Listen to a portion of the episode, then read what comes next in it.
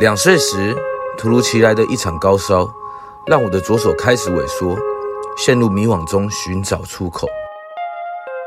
现在，我想与更多的身障朋友及推手们，一同说出生命的灿烂乐章。我是潘玮杰，欢迎收听《Lewayout 左手的世界》。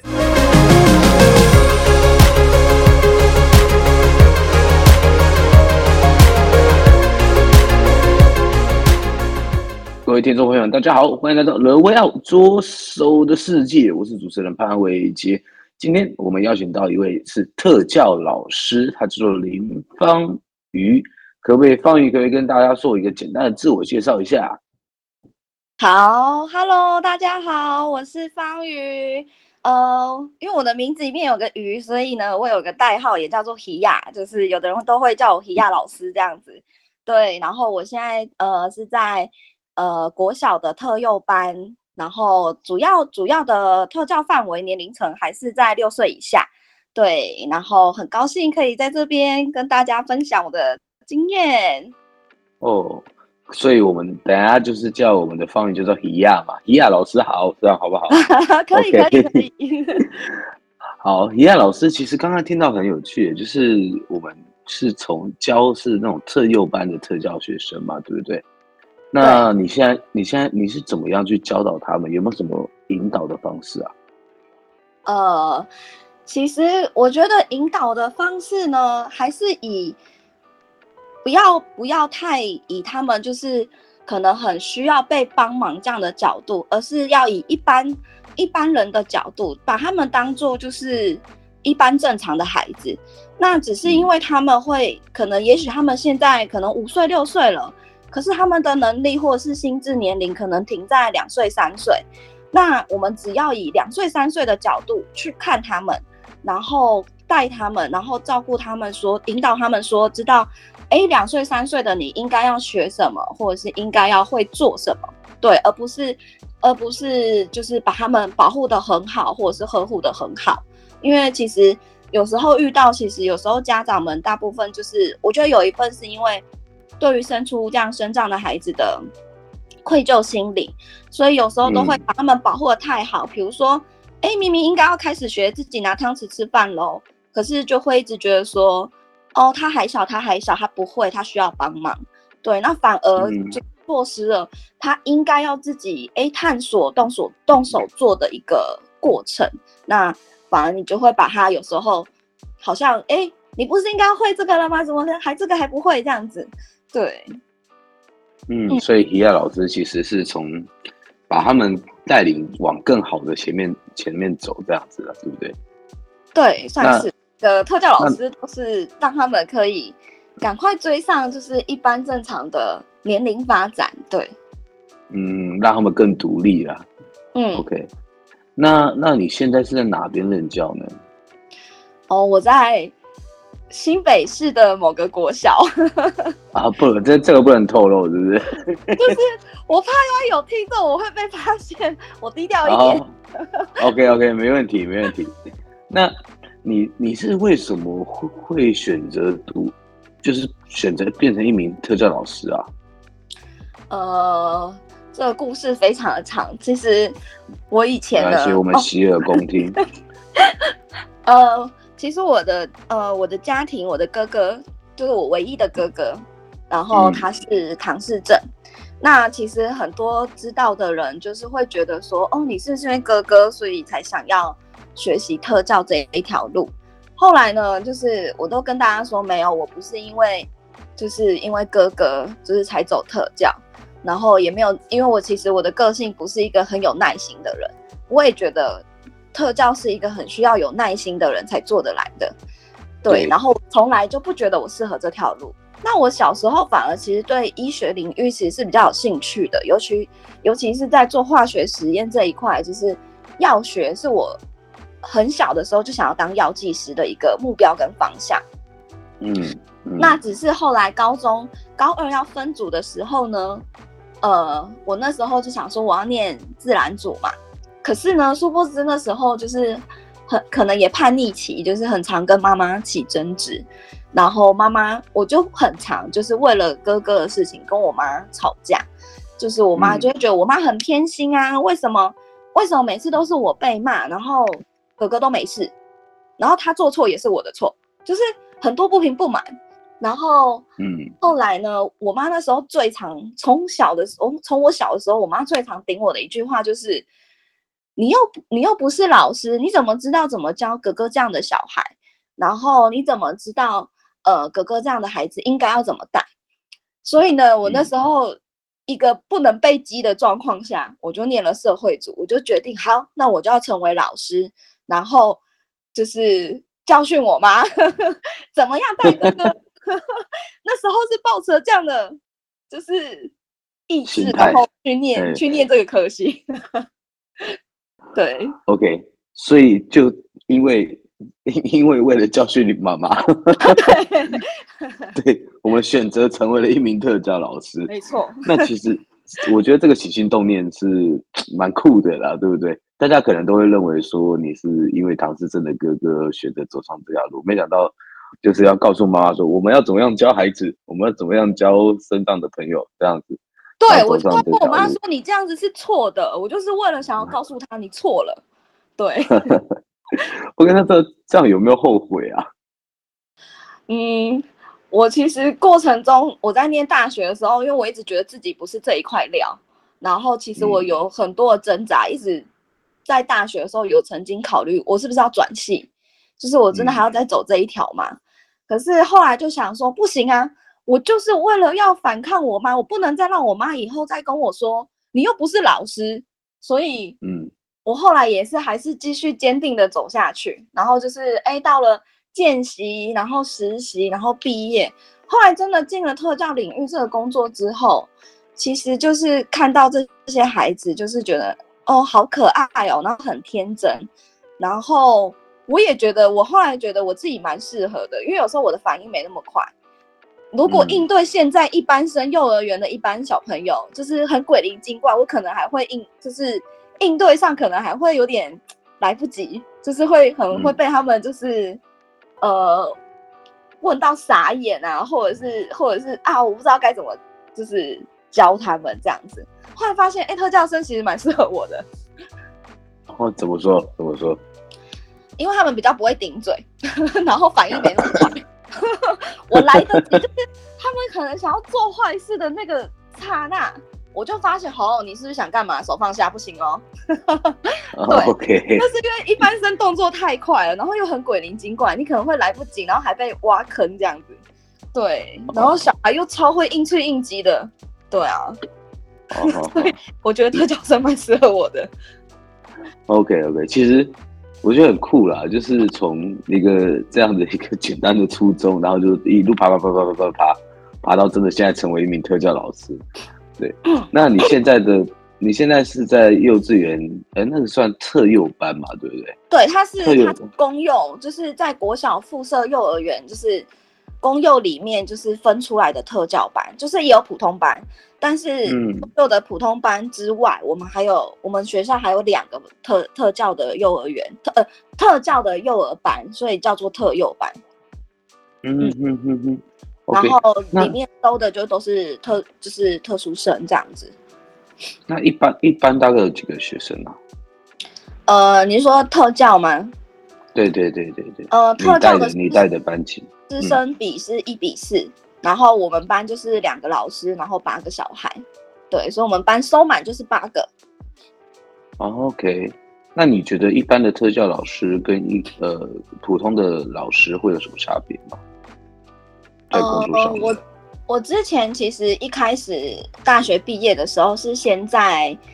呃就是幼儿园里面当早疗老师，就是那时候、嗯、因为。政府也一直在推动，就是融合这件事情。那时候还蛮初期的，他们就觉得那时候政府就是觉得哦，就是把特殊生放到一般的环境里面，对。但是其实对对对对其实会无形中其实造成一般老师就是很大的教育现场上的一些工作的负担，因为不熟悉这样的孩子。那我后、嗯、我那时候一开始是先在幼儿园带特殊生嘛，那主要就是推融合。嗯就是让他们怎么跟一般生可以玩在一起，对，那也接触了，那时候就会看到，就是哎，一般幼儿园要做的一些可能文书啊或什么活动。其实后来像现在在特教里面，就是纯属的特教里面，呃，会发现其实教保工作都差不多，你就是不外乎就是要带孩子做生活自理，然后可能练如厕、练吃饭等等，这些都还是要练，但是会比较多的、比较大的差异是在于师生比上真的有很大的影响，就是因为那时候那时候师生比是一比十五，啊，现在好像有有听说要改了，对，所以一比十五是包含包含融合，是已经融合了，对，包含特殊生，就是这十五个、okay. 一个老师带这十五个孩子里面，就是还有特殊生，嗯、对，所以其实对老师压力很大，因为一般生其实就已经很，因为小孩小嘛，所以活泼好动是正常的，对，对可是。你里面有特殊生的时候，你真的很难很难去帮他们做一些可能个别教育的部分，对，然后也很考验老师，就是怎么样带、怎么经营这个融合的环境。因为很多我那时候在现场就会遇到，呃，一开始进刚，因为我们那时候是我那时候待的是那种三到六岁的混龄，所以进来的孩子、嗯、大就是中大班可能已经。算是跟特殊生已经是相处的同侪了，所以习惯他这样。对，那有时候自闭症的小朋友就是会有一些自我刺激，可能会那边旋转啊、跳啊，然后尖就是有时候会有一些尖叫这样子。那他们已经习惯了、嗯，那老师其实就是会一直引导他们说，哦，呃，可能介绍什么是自闭症，那为什么他会有这样的行为？就是，哎、欸，大家不要害怕，就是他其实就是一种。呃，就是自我刺激，疾病这样之类的。对对对对、嗯、对，就是会跟小朋友解释。但是小小小孩三岁进来的时候，就是会不知道，那他们就会比较容易害怕。那就是老师就要反复的可能介绍啊，或者是讲这样子。我觉得很考验老师，就是怎么样去让他们学习互相相处。就是可能老师甚至也要告诉小朋友说，当他出现什么样的行为的时候。你可能就要闪咯，因为他可能就是已经有点不高兴了，所以你如果在那边、嗯、在他附近，可能就会被他打到，或者是被他挥到，那你可能就会受伤。对、嗯，就是一方面你要告诉小朋友，就是怎么样去包容这样的孩子，但是同时他们有时候真的会有些情绪上的行为，那你要懂得保护你自己，你要懂得闪避，然后可能或者是来跟老师说，老师他可能怎么怎么了，对。所以我觉得、嗯，呃，这个是在融合里面，我看到就是一般老师会需要有很需要有背景，然后也要很有能力，然后去去创造一个真的适合共融的一个环境。那如果单纯只是特教班的话，因为呃老师都是已经是有相对理论背景出来，所以嗯，处理每一个孩子就是会相对大家会有一个默契。就是哦，现在我在上这个课，那可能这个小孩突然有状况了，我的搭班就会很清楚知道说，哎，他应该要怎么处理。可是如果放在一般班级里面，就是这一些就会有点难，因为很容易被大家会很容易受干扰，然后你的课程会很难进行。那再来，我觉得很大的差别是硬体设备，一般幼儿园就是小朋友的那种，嗯、一般就是幼稚园的那种。呃，环境。可是如果你今天是在特教里面，会有，比如说我之前在第一就是儿童发展中心工作过，我那时候在那边待了九年，那它就是完全的特教机构，嗯、在机构里面会有否特殊生的专门的环境，比如说一个感统室，或者是一个就是多多功能的一些教室这样子。当这个小朋友很需要冷静的时候，我们会带他到一个全部连墙壁都是铺软垫。就是他如果真的很生气，会横冲直撞，或是会会做一些伤害的时候，对，可以有让他一个安全的空间，对。然后甚至它里面有一些可能灯啊，或者是一些音乐可以播放，或者是有一些软垫，就是可能像蓝骨头这种沙发，让他可以发泄跟放松自己，对。那在相对在幼儿园就不可能有这样的硬体环境。所以其实我觉得有时候可能老师的工作差异也许没有到很大，但是我觉得硬体环境的部分，就是还有课程设计的部分，就会有很大的落差。因为像在特教里面，可能一般幼儿园是体能课、体育课，但是在特教里面可能又要分成，比如说感统课，或者是动作动作复健课，可能又要分，呃，有点像在医院上职能跟物理，就是会分粗大跟精细。嗯、对，就是会课程上其实会不太一样的。嗯嗯嗯嗯嗯。那现在还有普特融，现在还是在带普特融合吗？呃，目前政府都还是有持续在推，然后现在的呃，应该说私幼会比较有拒收的的状况，但是因为公幼不拒收，就是他们是可以拒收特殊生的。嗯、照理说，其实应该呃，应该是不应该出现这样的状况啦。可是因为老实说，私幼上的。比如说双语好了，私幼很多就是，呃，就会有很多，比如说，呃，我教你双语，提供双语环环境啊，然后给予很多的不一样的，有别于一般的幼儿园的课程。可是这些对于如果你本身已经是，呃，发展上已经是落后的孩子，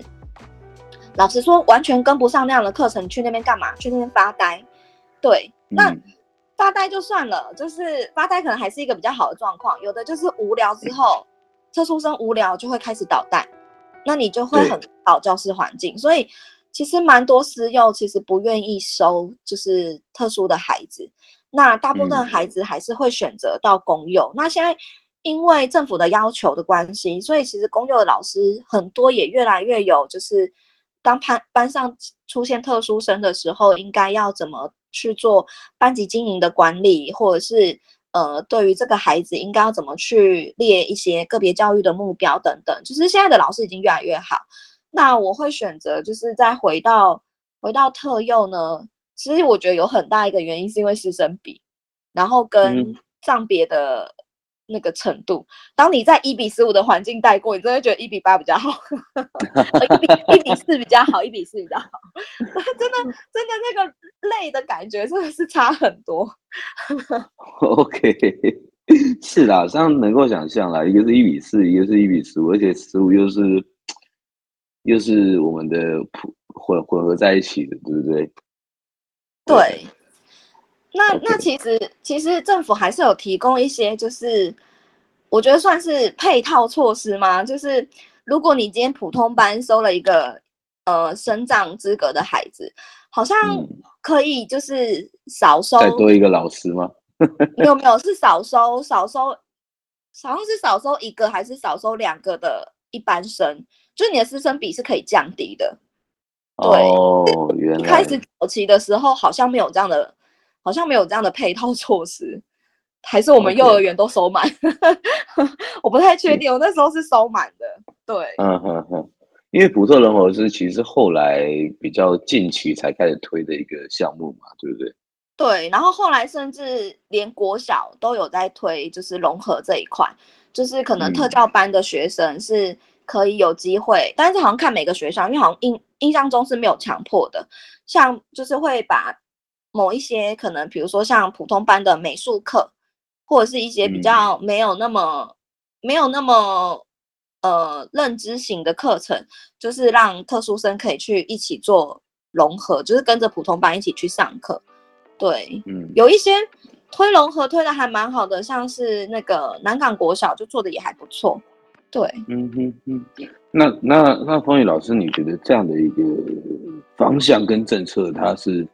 好的吗？还是说有什么很需要改善的地方？呃，我自己觉得这样的状况就是算是好的，可是，可是，嗯，我觉得一开始的时候没有帮老师先做很好的预备，就是很突然的，就是哦，我想要政府想要推行这件事情，然后也要求就是。开始可能幼儿园要开始有机会收一些特殊的孩子这样子。那我觉得现在的状况跟以往有点不太一样，是现在的孩子有蛮多就是专注力不足或者是情绪上的障碍，他们其实有一点呃有点像是那种没有被鉴定，可是也许他们也没有需要到被鉴定成可能特殊的呃身份这样子。可是因为像幼儿园里面有很多一般生，其实很多这样的状况的孩子，那你又放特殊生的时候，其实无形中真的是造成班上的老师就是很大的压力，然后师生比又这么高，其实有一些老师其实是真的会有点难以负荷。嗯，因为现在太多那种潜在的个案了，他可能有点介于就是呃身障跟正常的那种中间值，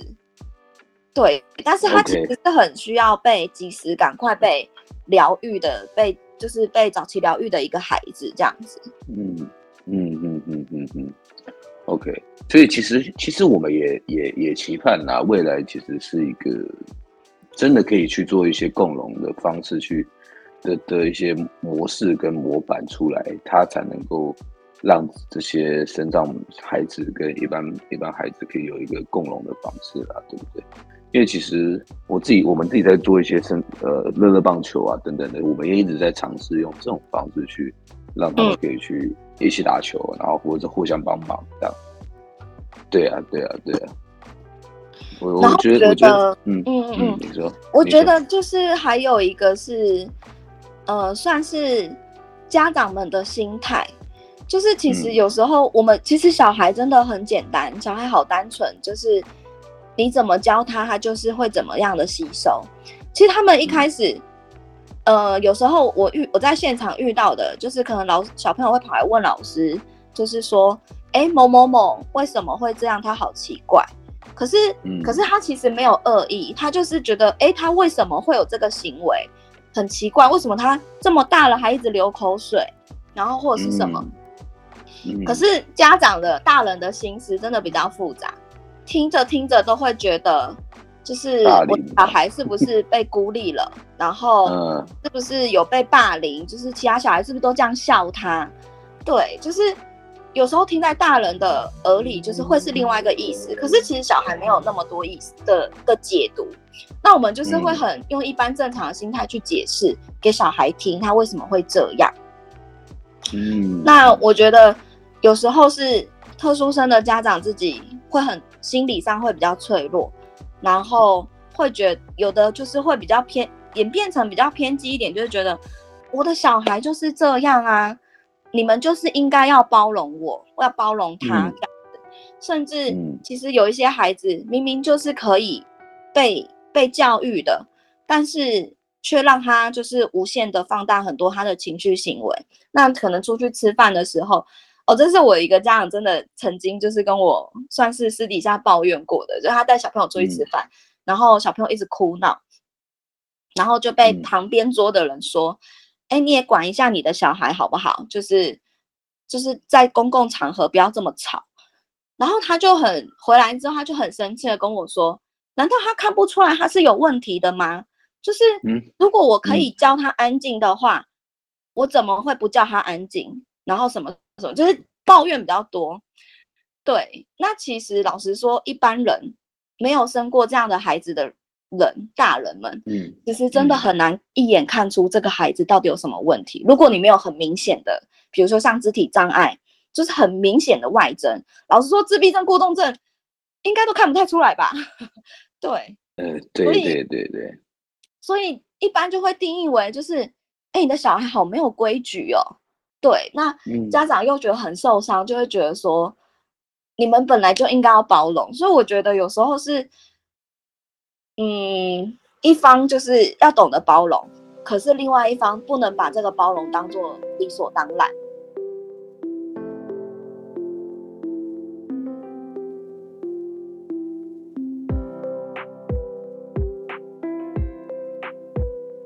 本节目由翻转影像及汇鸿开发制作播出。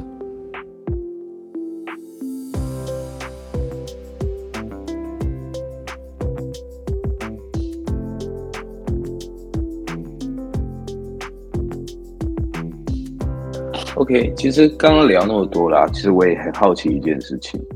对，就是你在教学上面啊，你其实自己啊有没有遇到什么样的一个困难？呃，我觉得一开始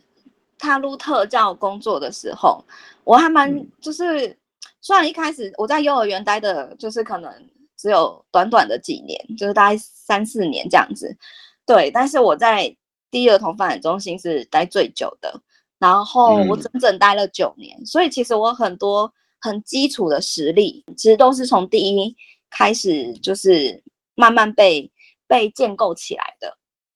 那我觉得那时候从一个就是因为在幼儿园收的特殊生大部分都还会有一些仿说跟口语这样子，对，但是进到特教机构里面就完全不一样，就是很多是极重度，然后没有口语，每天就是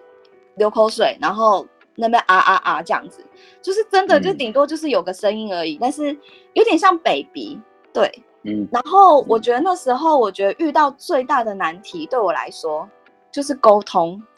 我那时候看我的搭班老师们就是很厉害，就是可以源源不绝的一直跟老师跟小孩对话，可是这个小孩可能只是一直啊啊啊而已，就是呃呃这样子，但是我的搭班就是有办法一直跟他讲话，就是聊天这件事情我是后来就是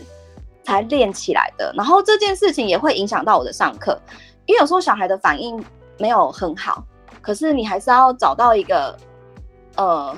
好的优点去鼓励他，然后就是夸奖他，就是可能比如说明明你叫他二选一，然后说苹果在哪里，他明明就没有选、嗯、可是你要说哇、哦、你有看哦很棒哦，那你要不要选选看，对，就是你要去鼓励孩子做这件事情、嗯、所以我觉得这个是我在那时候一开始的时候很大的困难。然后跟怎么样在日常生活中，你知道我们喝水有时候光因为他们有一些是有口腔吞咽的困难，所以光喝只是喝 五十 C C 的水可能就要喝个就是十分钟以上，对，那因为要、哦、要让他们有正常水量嘛，所以通常一个下课我们通常就是要喂 一百 C C 的水。你知道这 一百 C C 喝多久吗？真的是喝到天荒地老。我每次都觉得我每次都觉得天哪，怎么喝个水这么辛苦这样子。对，我那时候真的就是除了有我实际上喂食的技巧 要, 要学之外，还有就是你喝水不能很无聊啊，因为你如果每次喝水，其实他他喝水对他来说是一种训练，他很累，因为他每吞一口真的很辛苦。然后我又很专心的一直觉得说，嗯，要怎么喂要怎么喂，就是太专心的时候没有办法跟他聊天。然后小孩有时候你没跟他聊天，没有逗他，你就很难刺激他想要再赶快喝。对，就是有点像我们喂 baby 喝牛奶的时候，我们也会边跟 baby 讲话一样。就是哎、欸，他开心他就一直赶快吸，对。然后那时候我就觉得，天啊，这二十分钟呢，我好难，我好难，就是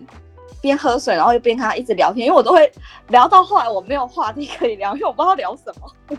对，然后我真的我，然后那时候后来我的前辈就是有说，你要有办法对着镜子自言自语一个小时，那你就可以跟孩子聊天。对，然后我就说。Okay.好难哦！我那时候真的就是很努力的练习这件事情。嗯，所以所以你这最后真的成功了，跟镜子一一对一一个小时了吧？有，我现在 很, 很会自言自语。OK OK， 原来如此。OK， 其实我觉得也是透透过这些经历，才慢慢慢慢适应啊，然后慢慢克服这些问题，然后成为一个。更厉害啊，或者是更更称职的一个特教老师嘛，对不对？嗯嗯，对。对，那那当中啊，其实有没有你最印象深刻的一两个学生？呃，有，就是其实蛮多学生，就是在我的生命中，真的是给我很多的，呃，算是他们给我很多的学习。对，就是学习，可能因为我本来是一个没有耐心的人。可是面对他们、嗯、我不得不得不要有耐心，就是你没有耐心他就是做不来啊，我只能等，我能我有时候真的最多的就是只能做做最多的就是等待，就是等待有一天诶他懂得表达了，或者是等待有一天诶他知道要看着我了。对，有时候连连练习一个眼神的对视都是一个可能很漫长的一个过程这样子。对，那我觉得有最印象深刻的孩子就是，呃，我曾经呃有带一个身障孩子，就是回家照顾十天左右这样子，因为那时候，呃，爸爸妈妈就是带哥哥，哥哥是正常生，然后呢，哥哥要升国中了，那时候爸爸妈妈答应他带他去日本玩，但是他不想有弟弟陪，因为他觉得如果弟弟去，因为弟弟是肢体障碍，他说弟弟去的话、嗯、我又有很多地方想去又不能去，因为要迁就于弟弟。那这个哥哥其实很懂事、嗯、那爸爸妈妈就是也有点舍不得这样子，然后所以就问了说嗯、呃，老师能不能帮忙带这个孩子这样。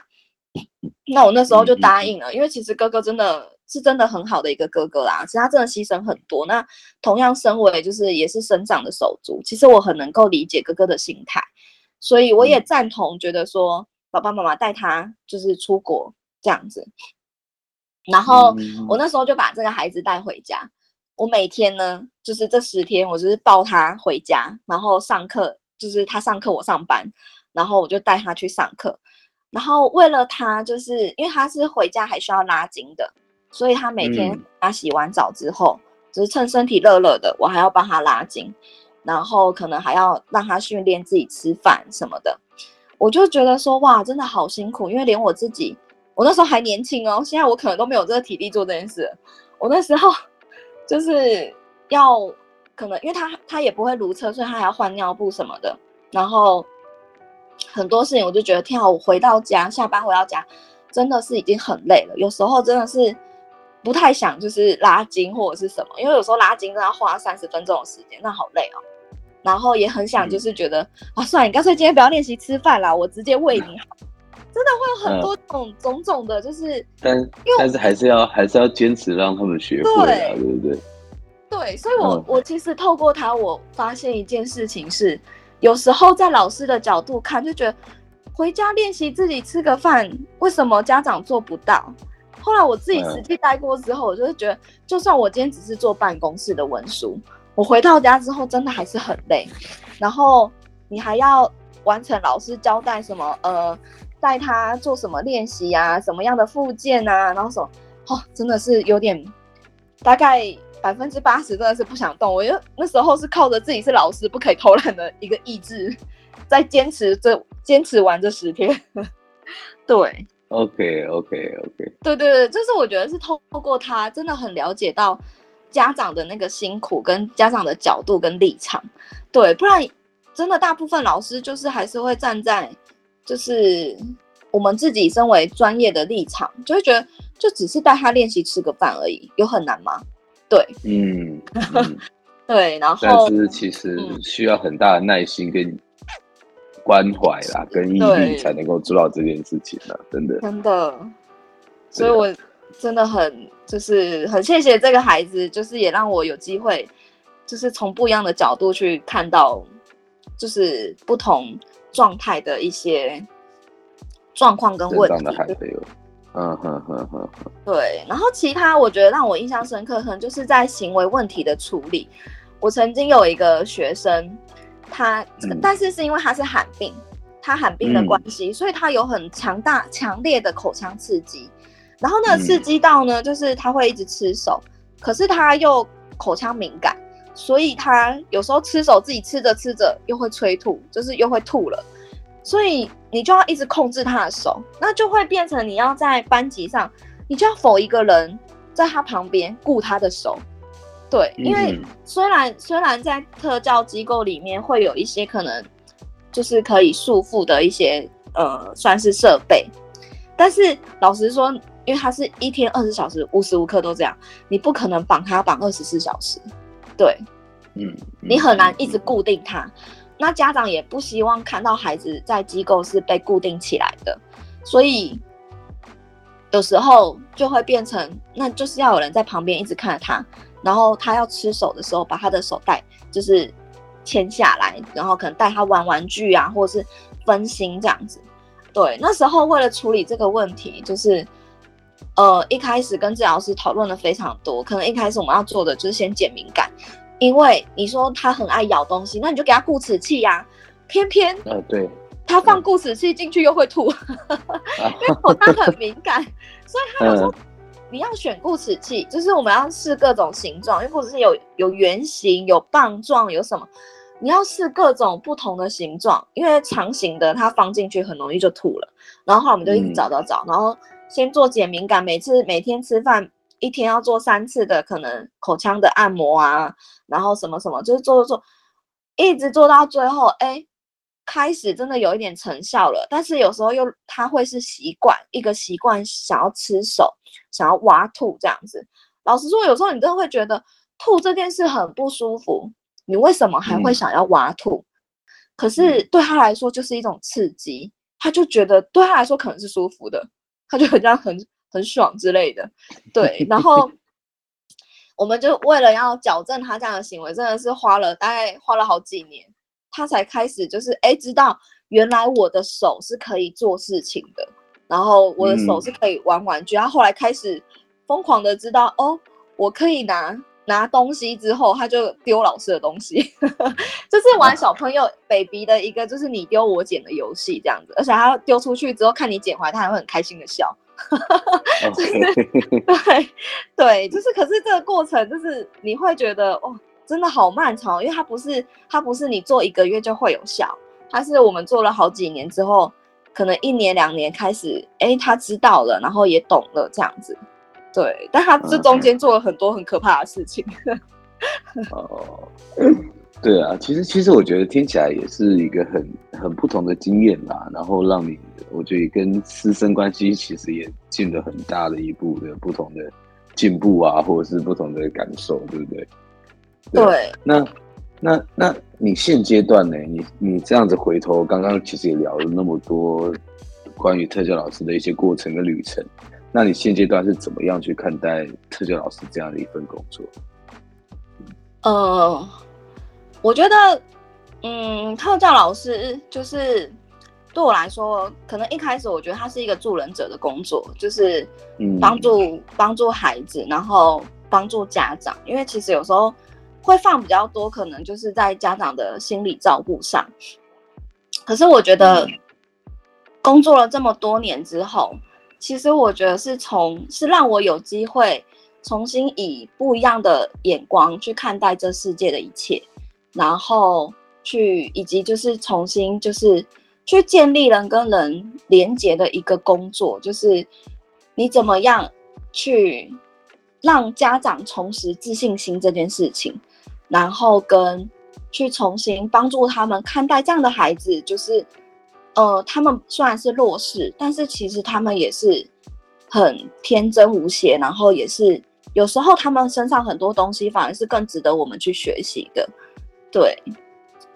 我觉得这是我现在看待这份工作就是不一样的一个角度角度，嗯嗯嗯，对啊，很棒啊！就是其实也真的啦，就是他们可以，他们身上有很多东西让我们可以重新去省思，重新去学习，然后我们也可以哎帮助他们更往前，对不对？在这人生这一段特幼特幼嘛，对不对？特幼的这一段、嗯、这一段可以更往前走，然后说不定未来也是。可以获得，比如说有些不一样的奖项，或者是他也可以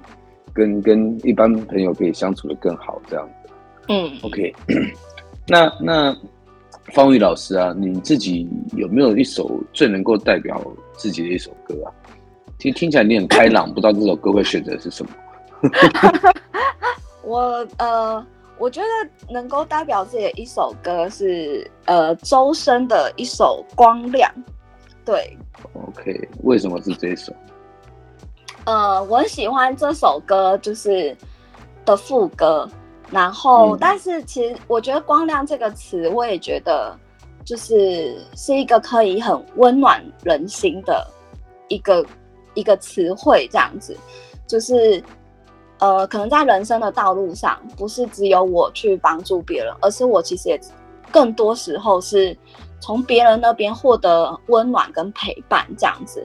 所以我也期待自己有机会可以持续在未来的人生路上，就是成为别人的光亮。那这首歌的副歌其实有一首有有一段，就是让我觉得，呃，很有感触。就是它的副歌就是，呃，最微小、最微弱，然后最柔软、最无畏的你，然后用尽了全力，努力的回应。在无边，在无尽，在无解，总有一线一线生机，光亮你自己。对，我觉得这一段副歌其实让我想起，就是我跟每一个不同的个案相处过程中，就是有时候你会觉得他们可能是最最微小最脆弱的，但是其实他们他们事实用他们的行动证明他们才是最勇敢然后最无畏的小斗士。你真的会觉得有时候很难想象，就是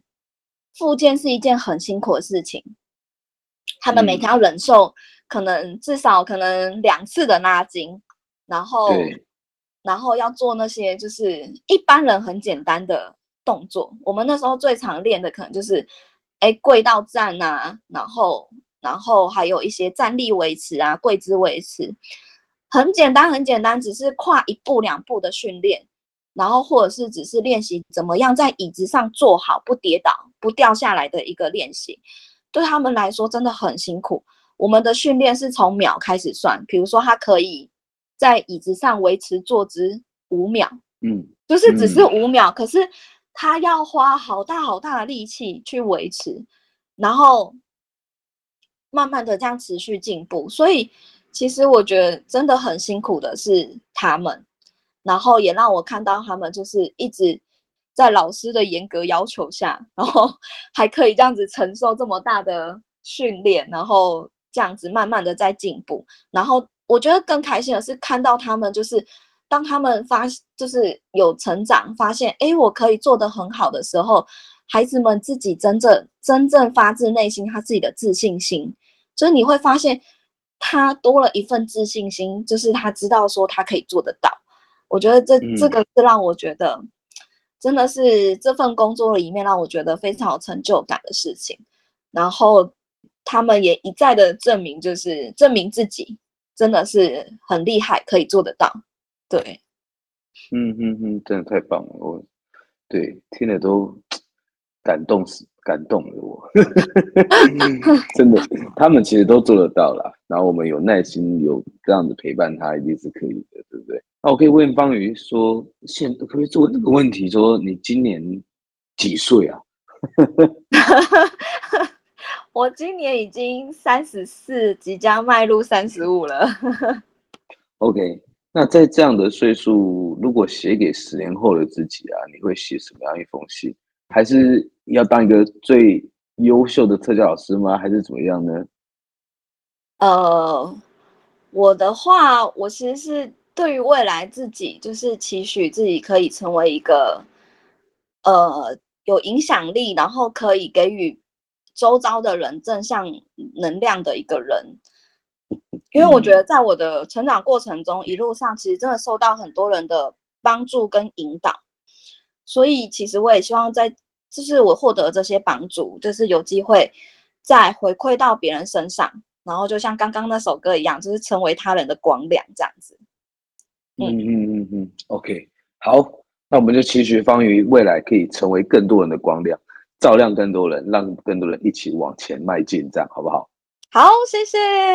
谢谢，谢谢。那我们节目最后很重要，这是一个仪式啊，对，呃、就是我们一定要订阅、分享并开启小铃铛，搜寻我们的 Lewayout 左手的世界。OK， 那今天很谢谢方瑜来到我们的节目，谢谢方瑜，谢谢，谢谢你们的邀请。